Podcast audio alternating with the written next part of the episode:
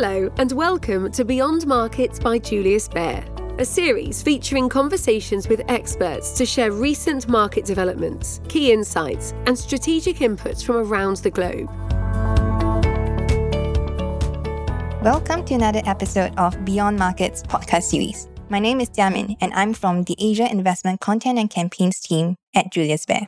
Today, I am joined by Marian Mak, our Head of Asia Fixed Income Specialist in Hong Kong. Hello, Marian. Thank you for joining us. Hello, everyone. It's a pleasure to be here today. Today, we want to discuss this higher for longer narrative we are hearing so much about and its implication for fixed income investing. First, Marian, can you tell us what higher for longer really means? Sure, Jiamin. Higher for longer is the notion that the U S Fed will maintain rates at restrictive levels for a longer time than previously expected. So exactly how high and how long are we talking about here? Based on market pricing, Fed funds rates have likely already peaked, with some chance of another hike this year, and we should see our first cut by middle of next year. So to answer your question more directly, how high means around current levels, and how long means until around middle of next year. The Julius Baer house view is that U S policy rates will remain on hold until the third quarter next year before a rate cut cycle begins. We forecast the ten-year U S Treasury yields to be at four point five percent for both the three-month and twelve-month horizon. Okay, so when you put it this way, it doesn't sound so scary. But why have the rates market been so volatile lately? Now, there are many drivers of rates. Along with the standard economic data like inflation, unemployment, P M I, and G D P, market also focuses on the outlook of the economy. And in the last week, the flight to quality risk aversion from increased geopolitical tensions played a big part driving the rally in treasury yields. And on top of all these factors, supply and demand dynamics are a lot more complex for long-end rates. One thing we're keenly watching now is rising J G B yields and its potential impact in Japanese demand for U S treasuries. So with all the things going on in the world lately, rates have become rather choppy, and I think will likely remain so. Since we now get money market funds and short-dated bonds at five to six percent, shouldn't we then just park the funds there and wait for the volatility to subside? We do agree there's a place for money market funds and short-dated investment-grade bonds. I mean, five to six percent in defensive carry sounds very attractive, really. Though you do have to bear in mind, rates will eventually have to come down. And when the rate cut cycle comes, the six percent could become five percent, then four percent, then three percent very quickly. What I'm trying to say is, there is huge reinvestment risk on this strategy. What should this strategy be then in fixed income? Now instead, we recommend clients to adopt a barbell strategy for fixed income.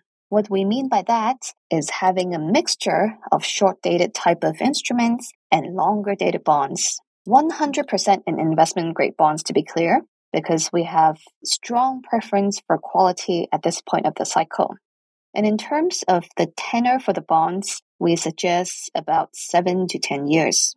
Now, with this barbell strategy, you enjoy the lucrative short-dated carry and lock in the historically attractive yields in the longer-dated paper. With yields where they are now, there is a high cushion for bond returns, even if rates sell off and go higher from here. This is what we call a bullish bias in bonds. For the benefits of our listeners, could you explain more on the term bullish bias? Of course, Jiamin. I think it's best to use an example to illustrate this. Let's take a ten-year bond with six point two percent coupon and yield. If rates are fifty basis points higher than it is now, you will still get a three percent one-year positive total return. And even assuming a more extreme case of one hundred basis points higher in rates, you still would not suffer any loss for the year. Total return will be flat. A flat total return even if rates sell off one hundred basis points? How does that work? Thanks to the high coupon carry, It provides substantial cushion for the potential rates volatility. And on the other hand, by having some longer dated bonds in your portfolio will allow you to enjoy outsized gains when the rate cycle turns. Using the same bond example, a fifty basis points rally in rates, you will generate about ten percent one-year total return. And if rates are one hundred basis points lower than it is now, you will get approximately thirteen percent one-year total return.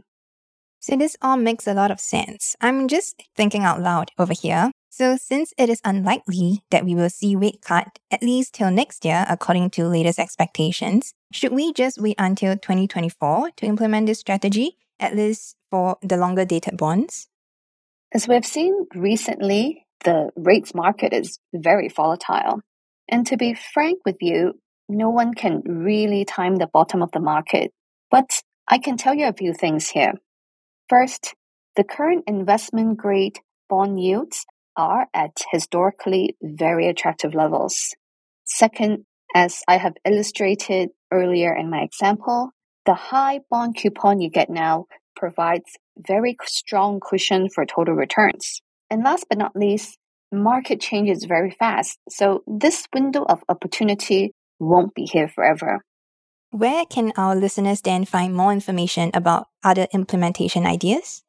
On the Julius Baer platform, we have many ideas in single-line investment-grade bonds, as well as other formats like mutual funds or discretionary mandates. We will also be publishing an investment view on this topic, which is available to our clients via their investment advisors or relationship managers. All right. Thank you, Marian, for sharing your thoughts with us and joining us today. So, dear listeners, that's all the time we have for today. We hope you enjoyed this episode.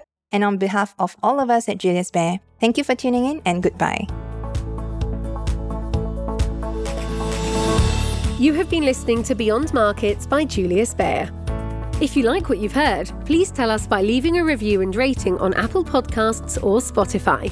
Subscribe to Beyond Markets on your favourite podcast player to stay up to date with our latest episodes. To learn more about Julius Baer, our people, our latest thinking, visit us at w w w dot julius baer dot com. We will be back with a brand new episode soon. The information and opinions expressed in this podcast constitute marketing material and are not the result of independent financial or investment research. Please refer to w w w dot julius baer dot com slash legal slash podcasts for further important legal information.